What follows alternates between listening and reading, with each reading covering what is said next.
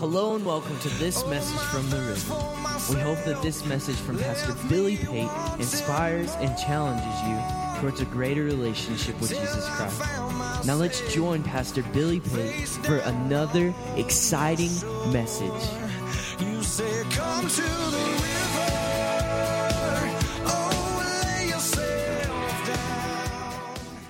I want to take a different approach today, still staying in our Family Matters series, but I want to uh, take us through a journey in Scripture and then um, tell a story throughout that journey. And then in the end, I want to wrap it up and, and talk about how God has um, let it apply to our lives. The purpose of our series, the purpose of this Family Matters series, if this is your first week, and being with us during this series is to help reinforce our relationships. It's about community. Um, is the smallest unit of community. And so we, we want to have a healthy home. Pastor spoke of it just a few moments ago. We want our homes to impact our world. And healthy families are made up of healthy individuals. And something I need you to know about me, if you do not know, is that I love coffee. Like, love is not maybe a strong enough word to describe my feelings. I feel like we are in a committed relationship. It is very much a covenant. And I love coffee. I love that Pastor even spoke last week about his support for my love for coffee and how he comes and he cleans up my dribbles on countertops. I appreciate that. Um, in our 21 years of marriage, I have been blessed to accumulate a number of different avenues and mechanisms for which to get the coffee inside of me. I have um, like a traditional coffee pot, you know, the 12 cup pot, Mr. Coffee, I think is what it is. And you put the grounds in the top, you know, if you if you're a coffee drinker, you're familiar, fill the water up. I have a 12 cup pot like that and I wait for it to percolate in the morning and I smell it and then I pour it and oh, I get the coffee. And I have a smaller version of that same pot. It's a four cup pot, and it's like I bought it for when we camp. We don't camp a lot, but if we happen to camp, I would need my coffee. So I have this little four cup, also traditional type coffee pot. And then I have two French press coffee pots one glass, one stainless. Um, if you're not familiar with the French press, let me, let me teach you. Um, you you put your grounds, and it's best with fresh grounds, um, but you put your grounds in and you get your water not to boiling, but almost boiling, and you pour it over your grounds and you stir really well, and then you put the lid on top and you let it set three to five minutes, and then you press, French press, you press that filter all the way down. It holds your grounds at the bottom, and then above that press is the coffee the yummy goodness nectar of the gods? Right there. I have two of those. I also have a keurig in my office at school. Um, that's the one that holds the little pot. You know it's just one instant little cup. You fill the reservoir with water. You put your little k cup in there. You shut it and the lights blink and they're like coffee coffee coffee coffee coffee. And you put your cup in there and you press the button and it fills your cup. And i last have oh no no i also have a percolator. The old time you know the you put the grounds in the top and you set the thing on in there and you set it on the stove. And that is because if you lose electricity and you have a gas stove you get your little clicker out you can still have coffee. And then lastly i have a pour over let me teach you about the pour over. It's just a little, um, I bought, my, my good friend Ann and Alan, they also share in my obsession and love and committed relationship for coffee. And so Alan told me where to get the best deal on a pour over. And so it's a little plastic thing that you set on top of your mug and you put your filter in it and you put your grounds inside of that. And then again, you get your water not quite boiling and you have great control over flavor. And you just pour that over those grounds and it seeps through into your mug and it's an instant, instant cup of amazingness. And so I have all of those. So if you want to come to my house, I will make you any kind of coffee you want. I would love to do that, just you and I. Yes. Okay, so I'm kind of a coffee snob. Like, I'll drink all coffee, any coffee, but I prefer a dark roast coffee. And my, my sweet little German friend that I worked with for a couple years has introduced me to German coffee. You can order it on Amazon, y'all. It will be at your door in two days. Love it. So good. You can also get it at Aldi's, and if you are fortunate enough to shop at the commissary, they have it there too. I don't have that privilege. But um, I like, and I like my creamer. I will do powdery creamer if I have to. But I like my creamer. I don't want my coffee sweet. I snob may be an ugly word, but I'm particular about my coffee. And the I, I used to just use water from the tap, and then I realized it was really hard on my coffee pot. I'm going somewhere. For those of you that have checked out and you're like, I hate coffee, will she shut up? I'll pray for you, but I am going somewhere. Um, I used to use water from the tap, but then I realized that it was really hard on my coffee pot and I, I, was having to replace them and it was putting this white gunk in there. And so I started using my filtered water. And so that's all that I use now. But um, the end result, the coffee, is only as good as the ingredients we put in. So if I use not so good a grounds, then my coffee's not so good. And if my water's too hot, it kind of has a bitter taste. And if it's not hot enough, then it's we just save it for later and we do iced coffee. I mean, it's it's it's only as good as the quality ingredients that I use. And the same is true for our families.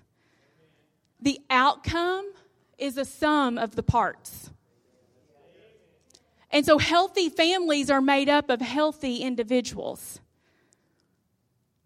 It's healthy families working together toward a common purpose.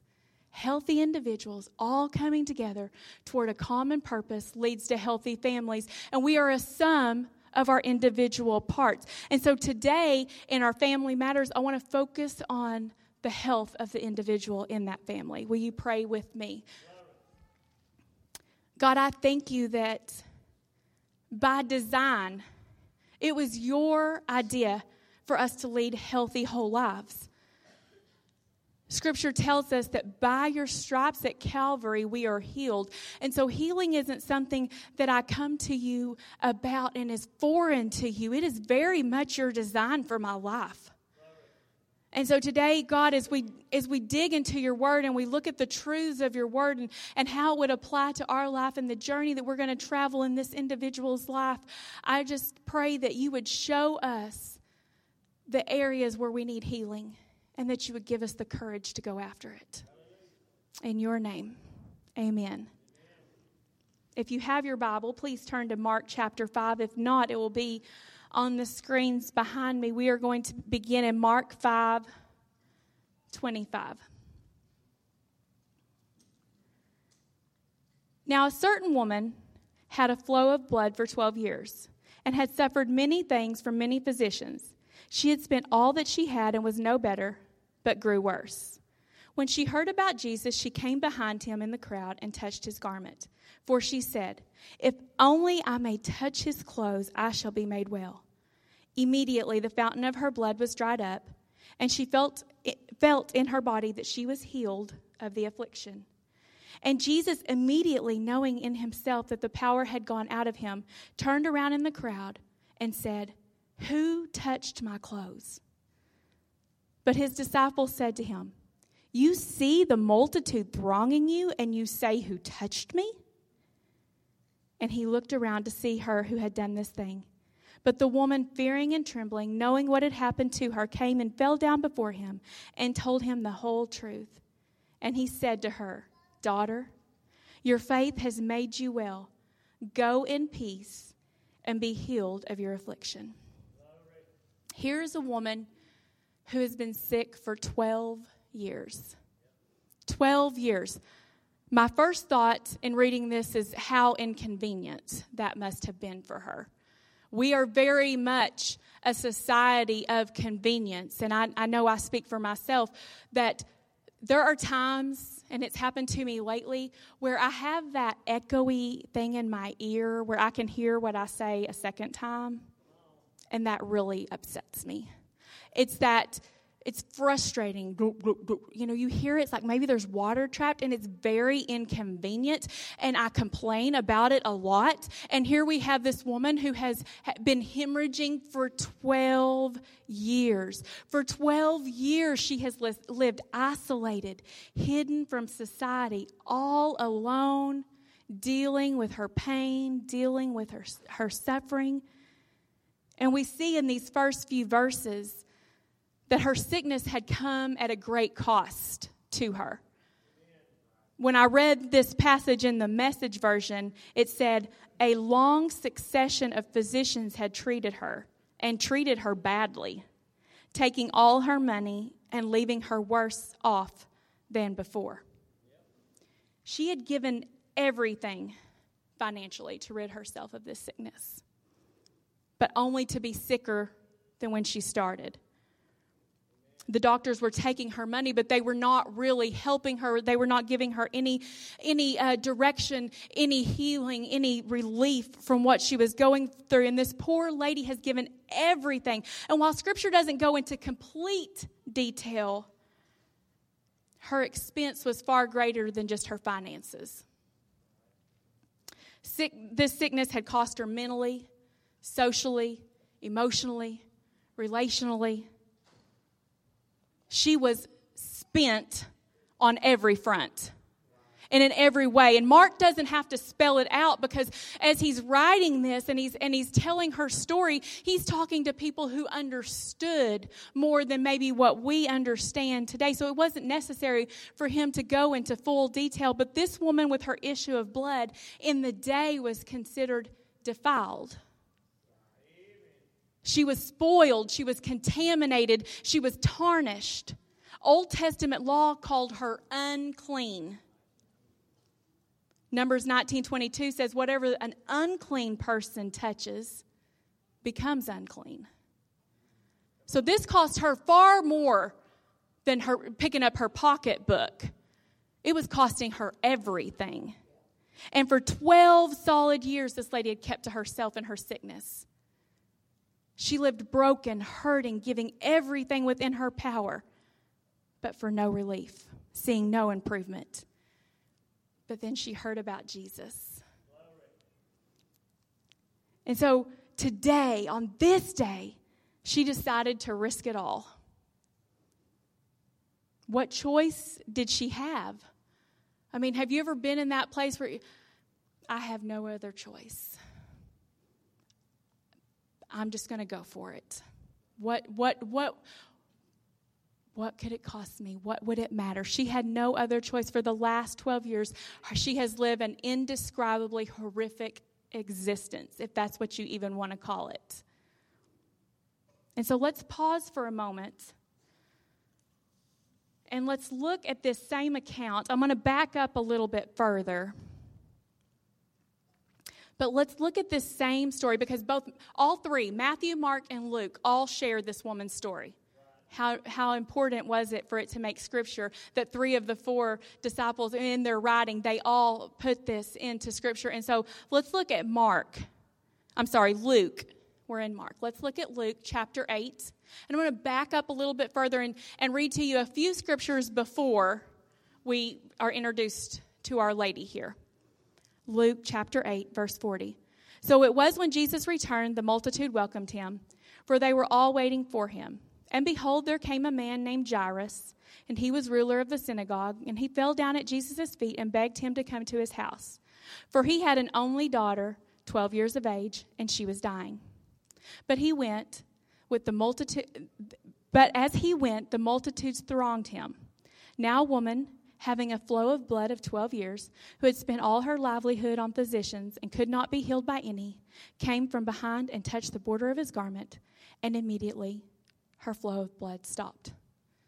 Did you catch it? Well, I'll read it one more time and I'll emphasize. So it was when Jesus returned that the multitude welcomed him, for they were all waiting for him. And behold, there came a man, Jairus, and he was ruler of the synagogue, and fell down at Jesus' feet and begged him to come to his house. For he had an only daughter, 12 years of age, and she was dying. But as he went, the multitudes thronged him. Now, a woman having a flow of blood for 12 years, who had spent all her livelihood on physicians and could not be healed by any, came and came behind and touched the border of his garment and immediately her flow of blood stopped. We're fully aware, we've talked in length of our, our lady here who has been very sick, downright sick, lonely, keeping to herself, considered defiled, considered unclean for 12 years. But in those same horrible, terrible, defiled, contaminated, ruined 12 years, we have Jairus, whose baby girl has been living she has brought nothing but joy and laughter to their home. And just like our lady here, Jairus has heard about Jesus. And so we have two people for two very different reasons on the road that day reaching out to the master. Jesus has sought, um, Jairus has sought Jesus out to resurrect his joy to bring back to him his daughter. His beautiful home has been filled with laughter because of her. There have been family vacations, family portraits, all of these beautiful things. He saw her first steps. He held her when she teethed and cried. It has been a beautiful, wonderful social engagement filled 12 years. But in those same 12 years, Our Lady has experienced anything but joy. And she too has sought Jesus out for resurrection but a different kind of resurrection. She needs him to resurrect joy, but in a whole different way and in a whole different arena. And she is willing to go to great lengths, at great risk, to reach out and to touch him. Knowing all too well that her person, about her personal uncleanliness. I read to you from Numbers that if an unclean thing touches any other thing, it too becomes unclean. And so she jeopardizes it all. And she reaches through the crowd desperately grasping for the one. The one who is currently traveling to this very important public figure's home. What could she cost Jairus by reaching out and touching Jesus? What if it changed Jesus altogether? She knows that he's on his way to heal this little girl this beautiful little girl, and here she's had this horrible, terrible life. Why don't I just let him go and do what he's on the path to go and do? Why would I risk it all? But in faith, she reaches through the crowd and she touches him. She didn't know the outcome. Everything that she knew to be true would say that if I touch him in my uncleanliness, he too will become unclean. What a beautiful picture of faith doing the thing that flies in the face of what I know to be true and expect a different outcome. Such a beautiful, beautiful picture of faith. Because instead of making him unclean, he made her clean. She didn't have the power to make him unclean, he made her clean. Looking back at Mark 5, verse 34, again, this comes from the message. It says, Jesus said to her, Daughter, you took a risk of faith. And now you're healed and whole. Live well, live blessed, be healed of your plague. Jesus declared she was healed, but he also declared that she was whole not just healed. Not only did her issue of blood stop and she knew that she had healing, that was why she was there. That was why she chose to reach, risk it all. That was why she re- reached through the crowd and grabbed his robe. That was why she was willing to lay it all down was for this issue of blood to stop. She was healed, but she was also made whole. He restored back to her everything that she had lost in and because of this sickness for her 12 years of uncleanliness. And so now, let me transition to us, the individual parts of our family. Let's focus on how this relates to us and how God wants to not only heal us, but make us whole. All of us are like this woman in some way or another. We've all found ourselves pouring our resources into something and not seeing it become any better. My mama would say that's throwing good after bad. Maybe for you it isn't a physical issue. Maybe you've been pouring your money into a vehicle and every and it doesn't matter what you do, it's not getting any better. And maybe it's a, a money pit house, and er, when you fix this leak, another leak pops up, and it doesn't matter what you do, it's not getting any better. Maybe it's a legal matter. Maybe you just feel like it doesn't matter what I do, it's not going to get any better, but still you're throwing good after bad. How can you relate? What hidden thing has shoved you in a corner, isolated you from society? pulled you out of normal life, plucked you from those around you, held you hostage, and screaming, You're unclean. Maybe it's a past hurt or regret, a moral failure, a crime. What is it? What is that thing today? Regardless of the details, He is able.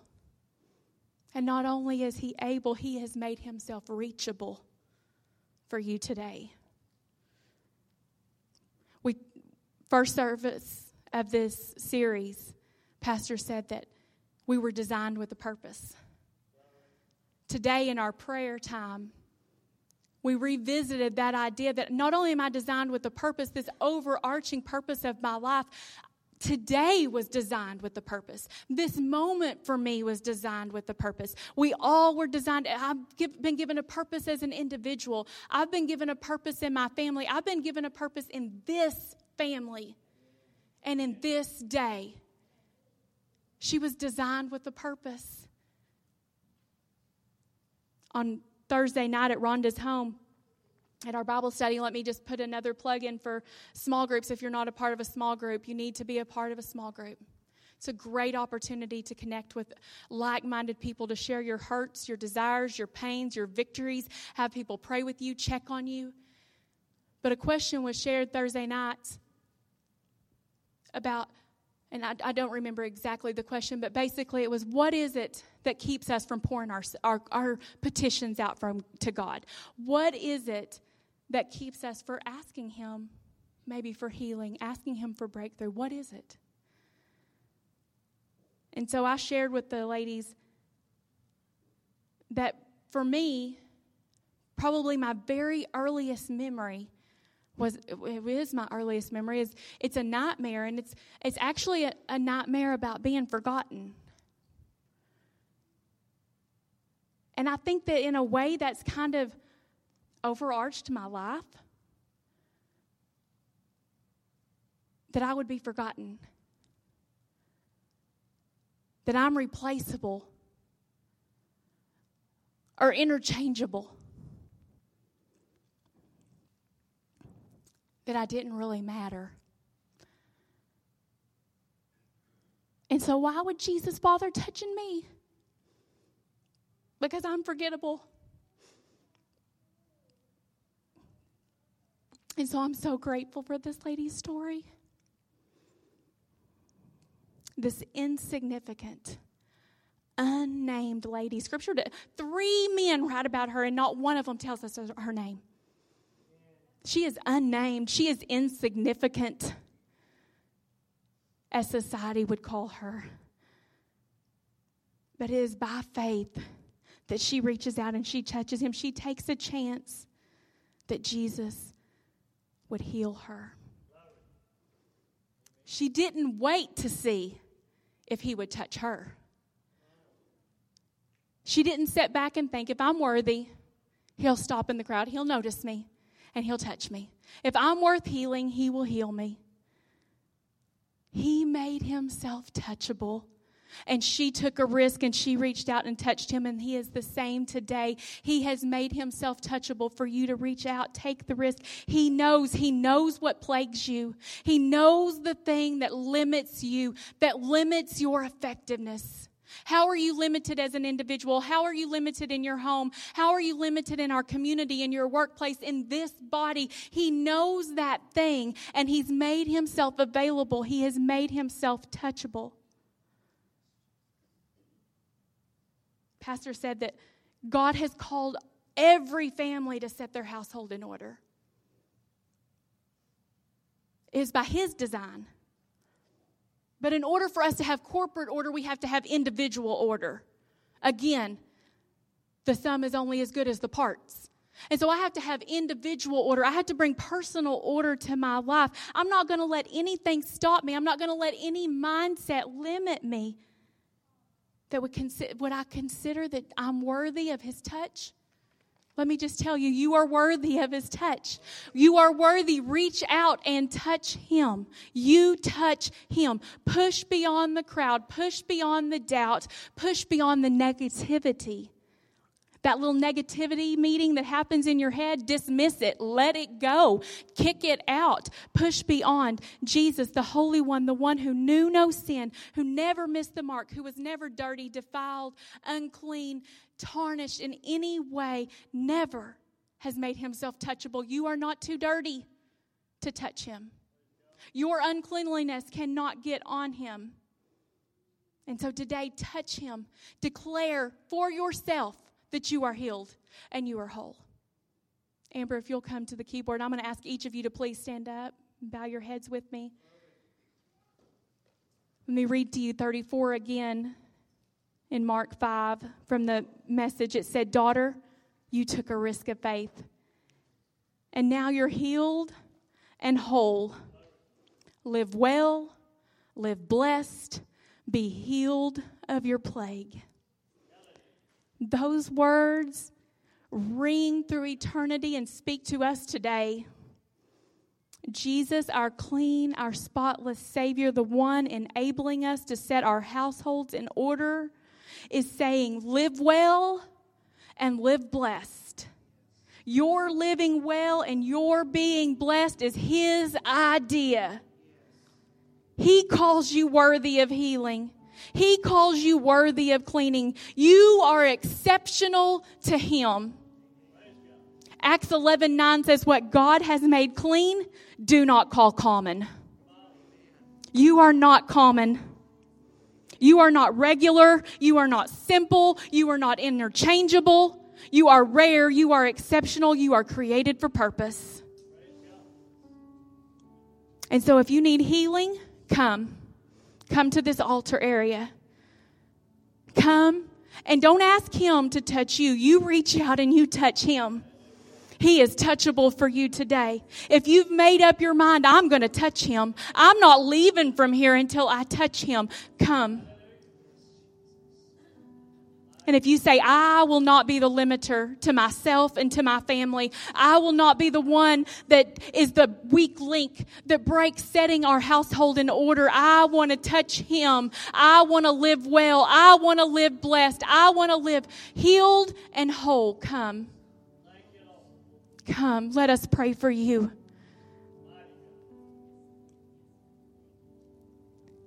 What God has cleaned, we will not call common. We are not common. We are a chosen people, a royal priesthood.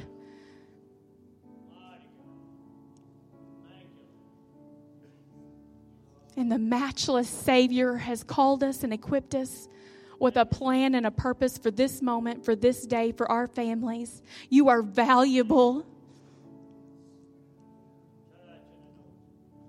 You are valuable.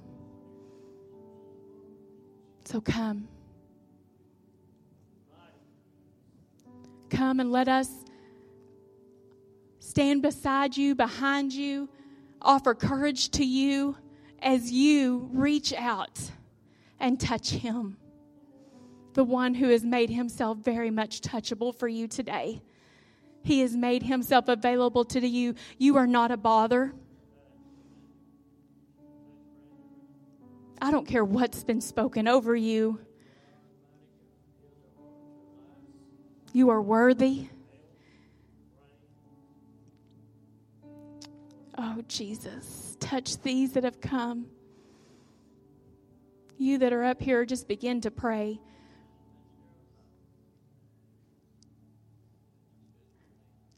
Call out that place that's held you in bondage. Maybe that thing that you've been afraid to confess. And just trust as you call it out that He is there, ready for you to reach out and touch Him. And you can't tarnish Him, you can't break Him. He is ready and He is willing to declare you healed, to declare you whole, to, dis- to restore back to you all that, the, that this world has worked to rob from you. We hope you have enjoyed and been encouraged by this message. We would love for you to join us at the river on Sunday mornings at 9:45 for Sunday school and at 10:30 for morning worship. We also provide our midweek service for all ages on Wednesdays at 7 p.m. If you would like to support the various ministries at the river, please go to our giving tab. These cursing memories. We would love for you to visit us at 1110 South Preston Street in Burkburnett, Texas. And as always, we encourage oh, you to come oh, experience life with us at the river. till I found myself face down on your shore. You said, Come to.